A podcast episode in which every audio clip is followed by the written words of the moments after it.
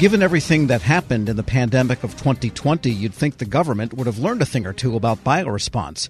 It's learned a lot, actually, but there's still more work to do, says the Government Accountability Office. And for more, we turn to the GAO's Director of Homeland Security and Justice Issues, Chris Currie. Chris, good to have you on.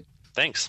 And this latest report on bioresponse is it more a review of how the government did in plans that date back to 2018? In some extent, there's plans that go back to the George W. Bush administration for bioresponse. Or are there new learnings and things that they can do, fresh recommendations? Tell us what's going on here. Well, what we wanted to do in this report is so much has happened leading up to COVID and, of course, during COVID and so we wanted to issue something talking about our biodefense work over the last decade or so and some of the key challenges.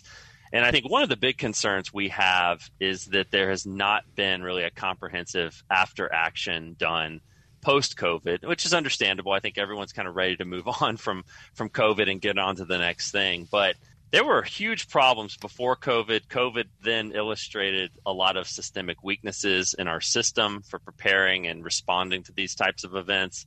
And then, you know, it's really important that we just try to follow up on these gaps and close them before the next pandemic happens. Because I know the GAO has an eight step program, for want of a better word, on how you actually do lessons learned. Everybody talks about lessons learned, but you've got an eight step process for that. Sounds like that's what you're prescribing for the government. Absolutely. The great thing about real events like this happening is you can learn lessons from them and prepare the next time. Unfortunately, it's really hard to do. We've seen this in past disasters where there's comprehensive after action review and reporting done, which requires a lot of time and resources. And often the gaps are not closed because, again, it's sort of human nature to move on to the next event, not close the prior gaps. So that's what we're really advocating needs to be done. In some ways, maybe a lesson learned is post 9 11, which was the other catastrophic event, you might say, of this century, barely into the century. And there were commissions and studies and books and so forth. But you could say the government changed a heck of a lot. And the national way of thinking about terror attacks and mass destruction attacks did change. This was slow rolling, and yet it killed a million people and not just a few thousand. Not just, but you know what I'm saying that maybe that's a good model 9/11 response for the COVID response. Would you say? I think that's a good comparison. Very different events, but with 9 11, there was a lot of follow through with the 9 11 Commission and 9 11 Commission Act, the legislation that reformed how the government prepares and does intelligence gathering and things like that. I mean, that's that's a good comparison because I think that's what's needed in this case. For example, federal roles and responsibilities were a confusing part of the COVID response, especially up front. You know, who was responsible? Was it CDC? Was it HHS? Was it FEMA? Eventually, they developed over a number of months a, a strategy and a, and a structure to best respond to it. But that took some time to figure out based on how COVID was actually playing out across the country. But if you look at today, you know, we haven't really gone back and reevaluated those roles and responsibilities and made any systemic changes to our system in response and to prepare for the next event. Do you think that one of the problems of the post facto era is that this took place, the pandemic, over two administrations that frankly hate each other's guts? And without asking you to take sides, I wouldn't do that. But could that be part of the, I don't know, paralysis here for stepping up to looking at this in a commission objective kind of way? You know, we're all aware of the very politically contentious discussions around certain things that happened during the pandemic, like mask wearing and lockdowns and things like that. I, I do think that complicates in the ability to look at this holistically and see how we need to change our planning for the future. But I will say that across administrations, for example, in 2018, the Trump administration had issued the National Biodefense Strategy. The Biden administration just recently, in uh, October 2022, issued a new strategy and a new update. There's some differences between those, but in terms of how the federal agencies need to work together, across the administration, the executive branch to prepare, there's a lot of similarities. For example, under the old strategy, HHS and working with DoD and DHS and USDA was supposed to be the lead in coordinating across those departments to figure out what resources were needed for biodefense, where efforts needed to be placed. You know, a lot of that is the same today. It's the same agencies that have to work together to prepare for these types of things. I think one of the challenges has been accountability, though anytime department agencies have to work together on something big like this, it's very hard for them to make each other do certain things or spend money in certain ways. And that's why leadership at a higher level is necessary, whether that comes from OMB or the White House. And the Biden administration reinstituted the Pandemic Planning Office within the National Security Council. That's a good step to oversee some of these efforts. But in many ways, some of the challenges still exist like you know how do we determine where resources are needed across such a huge enterprise that's still a challenge that we face we're speaking with Chris Currie, Director of Homeland Security and Justice Issues at the Government Accountability Office. And I'm thinking it's probably likely that the people at the operational level, whether they're in FEMA or in some unit of CDC or HHS, they probably know one another. These communities tend to get small when you get down to the operational level and know exactly what has to be done.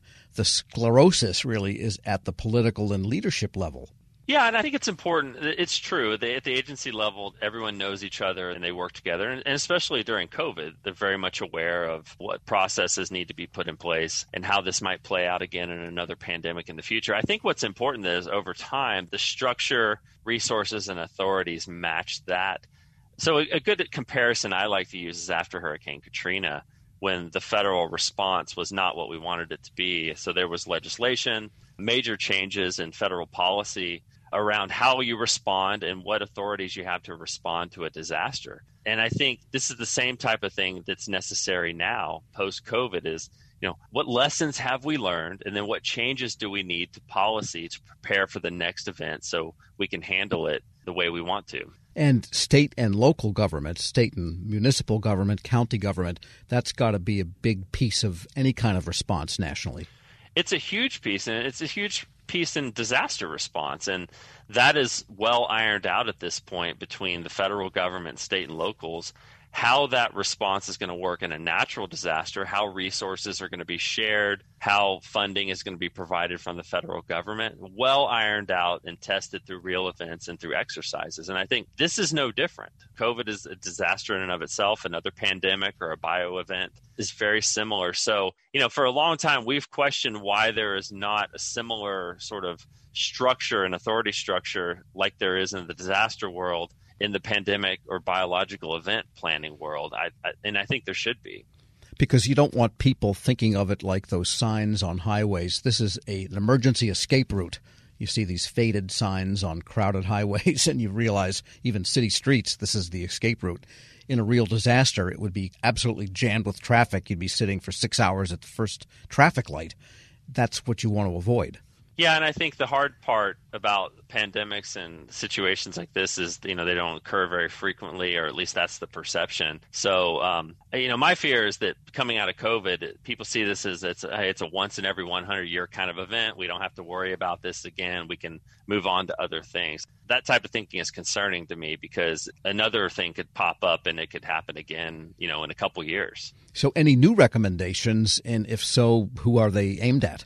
So, no new recommendations in this product that we just issued last week. It's really just a combination of all of our prior work and reiterating some of these things. I will say, you know, 21 of our 29 recommendations we've made in this biodefense space are still open.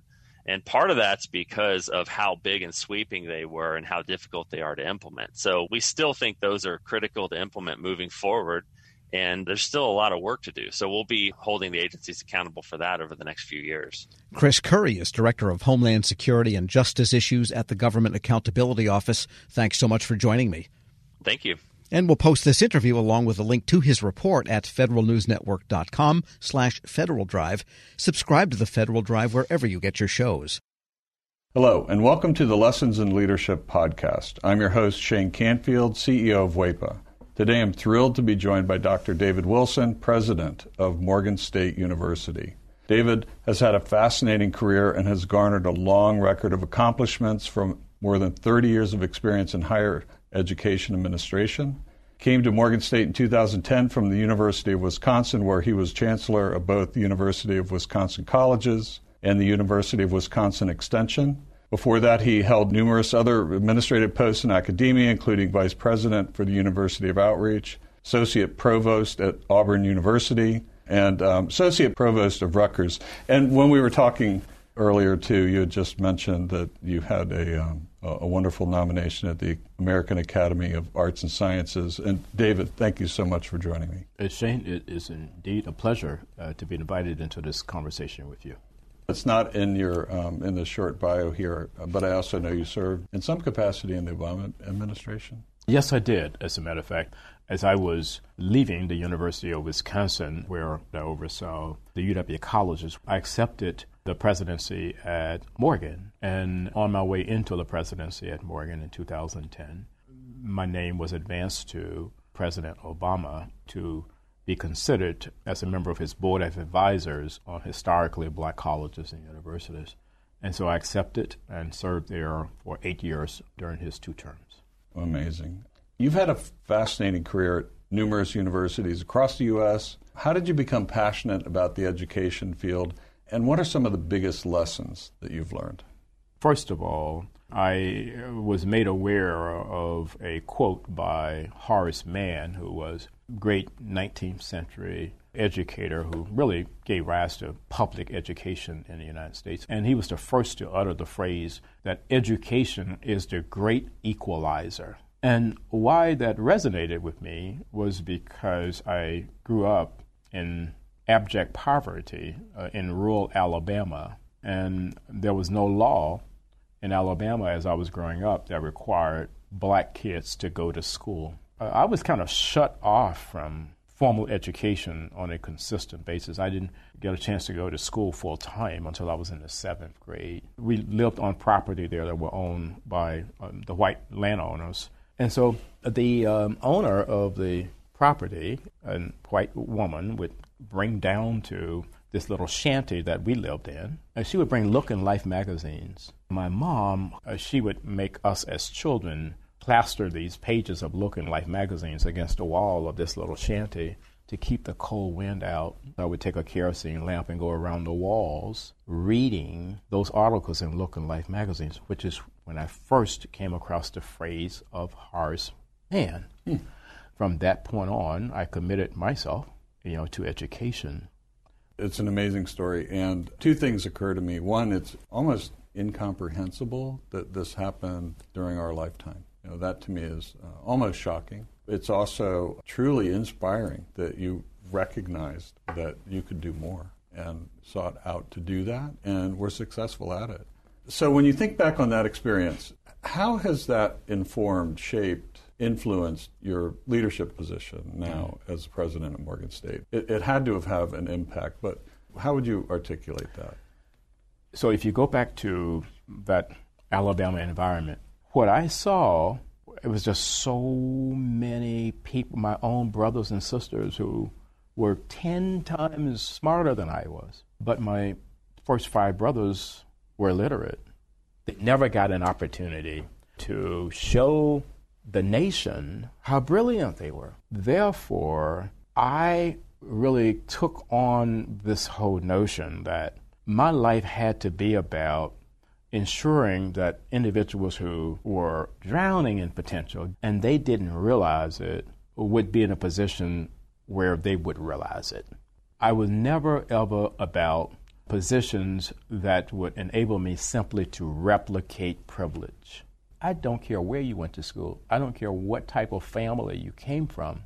I think that's where sometimes we kind of get education wrong. Uh, we have institutions that want to define themselves uh, based on how many students they don't admit. I'm about just the opposite, taking individuals who are absolutely stellar and don't realize it and bringing that into existence for them. You've had so many opportunities uh, that you could do other things, perhaps at um, larger organizations. But you're where you want to be on purpose, by design, for the kinds of reasons you just talked about, that it's, it's fulfilling. But can you talk a little bit more about that?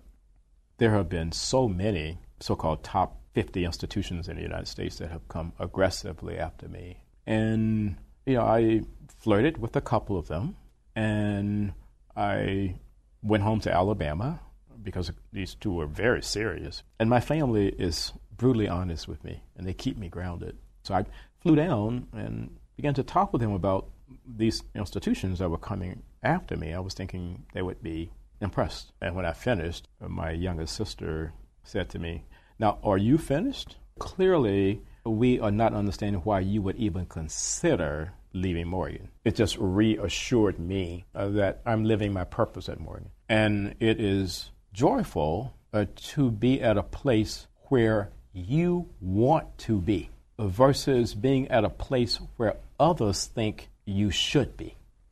One question that I always have to ask is there one leader or maybe a couple of leaders that have inspired you, that have you mentioned Horace Mann. I don't know if, if, that fits in this category, but what might be a couple of leaders that you remember that, that inspired you, that gave you purpose, helped shape your life? In 1989, when I was selected as a W.K. Kellogg Fellow, we had to be introduced to leadership that was different in a lot of ways than the leadership that we had been exposed to. In February of 1990, uh, Mr. Nelson Mandela was released and that's where I wanted to go and meet Mr. Mandela. We had no idea that he would grant an audience, and he did.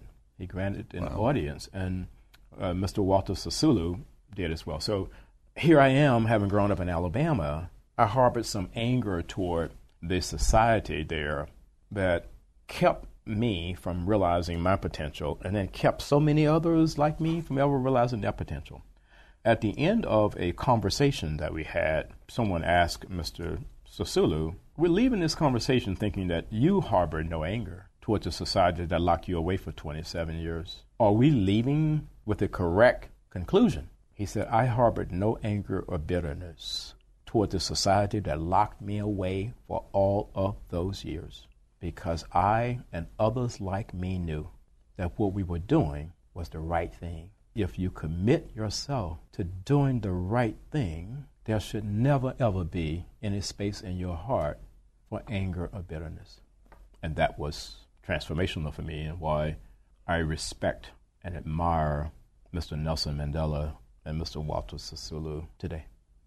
That is a great story. And it, you know, with all the accomplishments through your life, I'm sure it had a great impact on your ability to, to go as far as you have, and you're still going.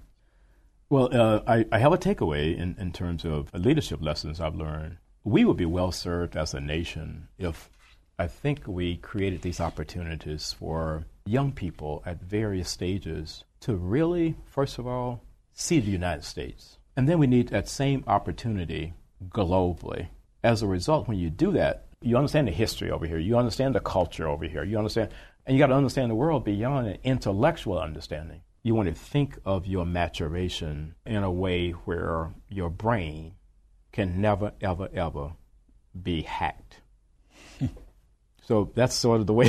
That's sort of the way that I kind brilliant. of see all of that. You that's know? brilliant. And um, being born in rural Southwest uh, Kansas, flyover country, as they say, I can I can tell you that your your comments about travel and getting out, not just reading about it, but actually traveling, it, it really is important it's absolutely critical for someone's personal development.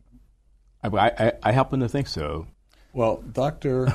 David Wilson, thank you so much. I love every single piece of today, but also your life story. It's really impressive, inspiring, and thank you for sharing it. Shane, today. thank you very much for inviting me to have this conversation with you again. And I'm Shane Canfield, CEO of WEPA. We'll see you next time on the Lessons in Leadership podcast.